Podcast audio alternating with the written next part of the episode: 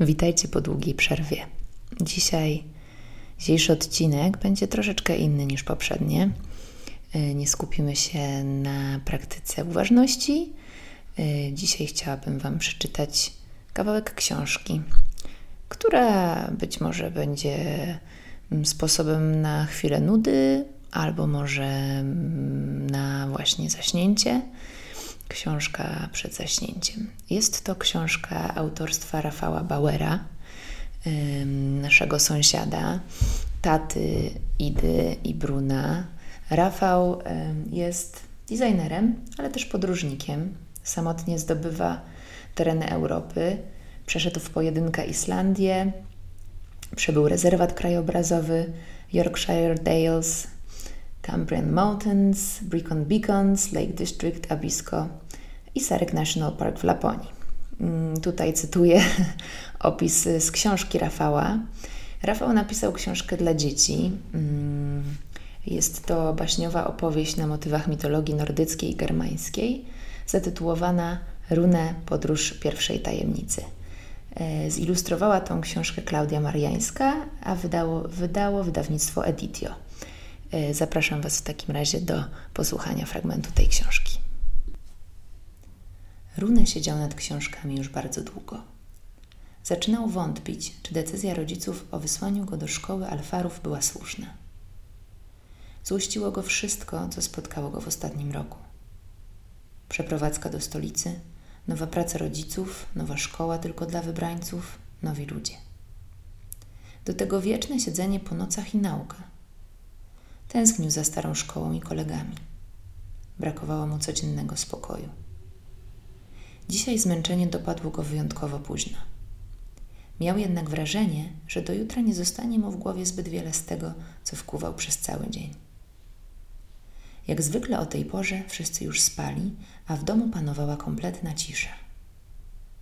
Jedynie tykający ciężko zegar przerywał ją co sekundę. Kolejne słowa podręcznika język glikoński dla rozmówców ulatywały tak szybko, jak tylko zostały wyczytane. Trudne wyrażenia były nie do opanowania. Wszystkie litery zlewały się runemu ze sobą, a powieki samemu opadały, nie dając rady ciężarowi zmęczenia. Chłopiec co chwilę wymyślał powód, aby odejść od książki. Szkołę alfarów, do której uczęszczał, kończyło co roku zaledwie 14 uczniów – a cała nauka trwała 12 lat. Teraz Rune miał szansę zrobić kolejny krok, aby w przyszłości dołączyć do grona wyróżnionych. Wiedział jednak, że jeśli znów powinien mu się noga na egzaminach, to nic z tego nie będzie. Rune chodził po domu bez celu, tylko po to, aby uniknąć spędzania kolejnych minut nad książką. Powoli dochodził do wniosku, że tylko cud mógł go uratować przed porażką na egzaminie. Co chwilę zaglądał do kuchni, bo nie graniczyła z żadnym pokojem, więc nie mógł go usłyszeć. Tutaj czuł się swobodniej. Siadał przy stole i popijał małymi łykami zimną herbatę, która została z kolacji. Wszystkie myśli atakowały go ze zdwojoną siłą i kłębiły się niespokojne w jego głowie. Robił się coraz bardziej śpiący i co chwilę przecierał oczy. W końcu odsunął kubek z herbatą i poczuł, że przegrywa walkę ze zmęczeniem. Położył głowę na opartych na stole rękach. Ptaki. Tato, są tam jakieś zwierzęta? Jest ich znacznie mniej niż w innych krajach, ale tak, oczywiście, że są. Jakie? Są lisy, renifery, konie, ale przede wszystkim ptaki. Piękne, lecz bardzo kapryśny. Rune stał nad oceanem. Plecy miał zgarbione od ciężaru ogromnego plecaka, a wzrok utkwiony gdzieś daleko poza linią brzegową. Zanim zorientował się w sytuacji, minęło kilka minut. Nie bardzo wiedział, jak ma zareagować na to wszystko. Zaczął się dokładnie oglądać z każdej strony – Zauważył, że ma na sobie buty, jakich jego dziadek zwykle używał, gdy jechał w góry. Ta sama marka, te same zadrapania. Wyglądały identycznie jak te dziadkowe. i co dziwne, nie były za duże. Zawsze, kiedy przymierzał je w garażu, podczas gdy dziadek majstrował przy skuterze śnieżnym, denerwował się, że z każdym krokiem stopa, stopa wędrowała do przodu, a but zostawał w miejscu.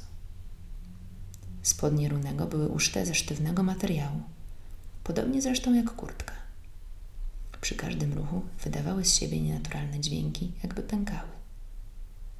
Mimo to chłopiec czuł się bardzo komfortowo i bezpiecznie. Poprawił odruchowo duże okulary na nosie i sprawdził, czy grzywka nad nimi jest w należytym porządku. Mama zawsze zwracała na to uwagę.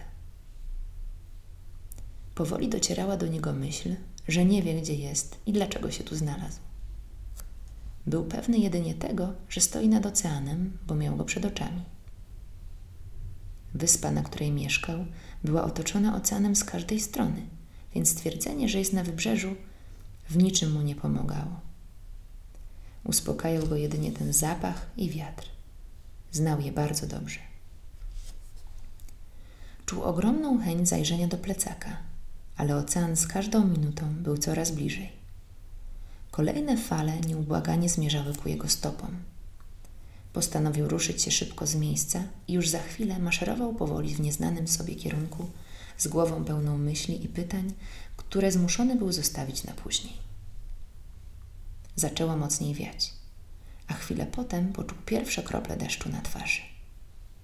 Wiedział, że powinien iść szybciej, ale nie był w stanie ze względu na ciężar plecaka. Odwrócił głowę i upewnił się, że jest już, jest już w bezpiecznej odległości od groźnie szumiącego oceanu. Tutaj już żadna fala nie powinna go dopaść. Mimo padającego deszczu zdjął plecak i zajrzał do środka. Od razu szeroko się uśmiechnął, bo na samej górze całej sterty nieznanych mu rzeczy znajdował się namiot. Już sam fakt posiadania go powodował, że czuł się bezpieczniej. Nie miał pojęcia, jak go rozstawić, ale od razu wziął się do pracy. Słońce było tuż nad horyzontem, co oznaczało, że jest już późno. Wiedział, że kompletna ciemność nie nadejdzie, bo o tej porze roku słońce nie zachodziło i w nocy robiło się jedynie szaro, ale odruchowo zaczął się śpieszyć. Wszystkie rurki, śledzie, sznurki, zamki, haczyki miały niewątpliwie swoje zadanie, lecz on nie miał zamiaru teraz się nad tym zastanawiać i działał raczej intuicyjnie. Namiot w końcu stanął i to nawet w miarę stabilnie. Zostało parę śledzi. Niektóre sznurki zwisały bezładnie, ale to nie było teraz ważne. Mógł się już schować przed deszczem i spokojnie przemyśleć swoją sytuację, podczas gdy namiot nabierał kształtów, Runę przypomniał sobie słowa dziadka.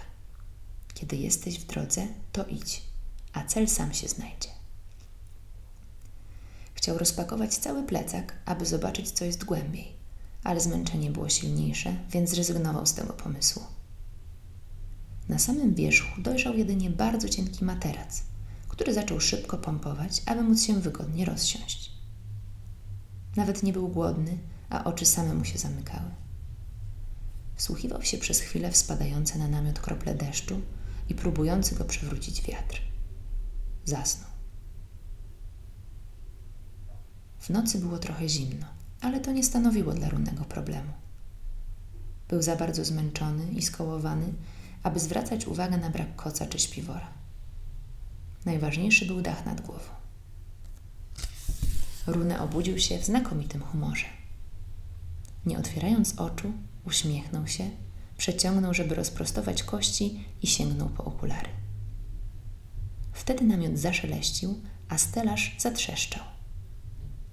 Runę nerwowo otworzył oczy i przypomniał sobie, w jakiej sytuacji się znalazł.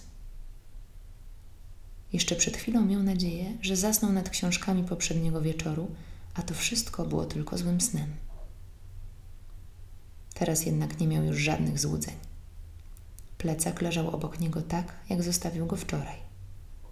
Namiot ledwo się trzymał na wietrze, a niewykorzystane elementy konstrukcji walały się z każdej strony i dawały o sobie znać przy każdym podmuchu.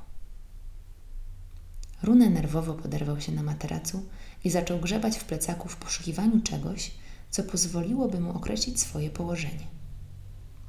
Nie miał pojęcia, co dalej robić. Głód i strach nie są najlepszymi doradcami w takich sytuacjach. Z mojej strony to na tyle. Zachęcam Was do zapoznania się z tą książką i z dalszymi przygodami Runego. Dziękuję Wam bardzo. Do usłyszenia.